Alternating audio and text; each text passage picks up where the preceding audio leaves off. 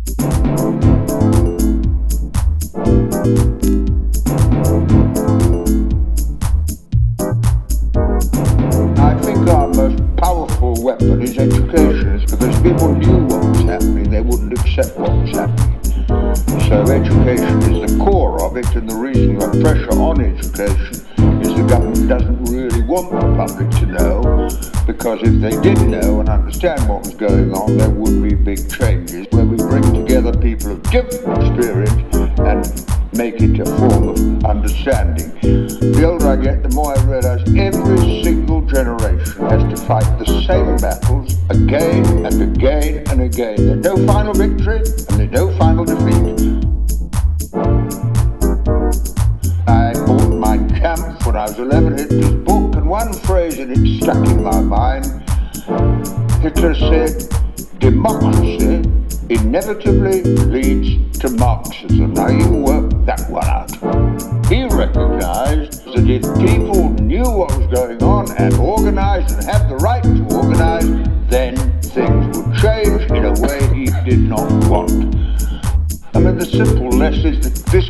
country the world have been run by rich and powerful men from the beginning of time. Began with slavery, they owned the workers and the land. If any slave objected, he was flogged or hanged, and that kept them in order.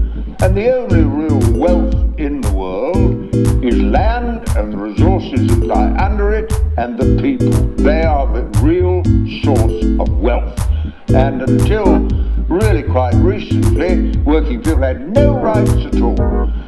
In 1834, only 2% of the population had the vote. They were all rich men. Women didn't have the vote at all. And out of trade unionism came the trades. The Chartists, the votes for men, the suffragettes, the votes for women, trade union movement wanted representation in Parliament, Labour Party was formed, adopted a socialist program, and that was the first real change. And of course, when the slump occurred in the 1930s, uh, Hitler used the Jews and the communists as an excuse to get into power. He said to them, give me votes, give me power, said Hitler, I'll give you jobs. He did give them jobs. Put half of the unemployed in the army, other half in the factories, and there was another war, and we lost 105 million people in two world wars from 1914 to 1940. 105 million people died, and that was the price of capitalism and imperial competition. And then things did change. I know it's uh, uh, popular to have a go at the Labour Party, no good at all, but I'm very proud in the Labour Party in 1945 because if you look at our manifesto, it was very clear. It said the interwar slumps not acts of God or result of strange forces. It was the direct result of too much economic power in the hands of too few men who behaved like a totalitarian oligarchy in the heart of our democratic state. They had and they felt no responsibility to the nation. And out of that came what we did, and I'm very proud of it. We introduced the health service. We were absolutely bankrupt, but we introduced the health service because that was needed. But you see, the recognition that in wartime there are no economic arguments at all. I've never heard a general say, I can't bomb Baghdad this month because I've exceeded my budget. In wartime, you do whatever is required. And we should adopt the principle that in peacetime, you do whatever is required. People want jobs, they want homes, income, they want education, their kids, they want health care, they're unemployed to be protected, if they're old to be looked after, and they want peace. That's what people want. And the tests of a policy should be whether those obligations are met or not. That's the test. And you see, when you come to the Thatcher period, Thatcher was a much cleverer woman than we give her credit for. She knew perfectly well the strength of the labour movement lay in three sources of power. One was the trade union movement. So she took on the miners, described these courageous and skilled people as the enemy within. For God's sake, what an insult to the people who built our economy in the sweat of their labour. And she introduced legislation that made trade unionism actually illegal. You can't be a proper trade unionist now because your rights are taken away. So what she said, and this is very clever, she said, well, you can buy a council house, so you'll be a property owner. You may not be able to get a wage increase, but you can borrow. And the borrowing was deliberately encouraged because people debt are slaves to their employers. That's how the whole thing began. And that's why borrowing was a deliberate policy to make the working class today slaves again. And that's exactly what they are. I mean, many trade unions have gone strike because they're afraid they lose their job and lose their home. And so that's what the policy was. She also attacked local government, which was the beginning of education, further education and school education, schools and all that. And she destroyed local government. So local councils now are just agents of the Treasury.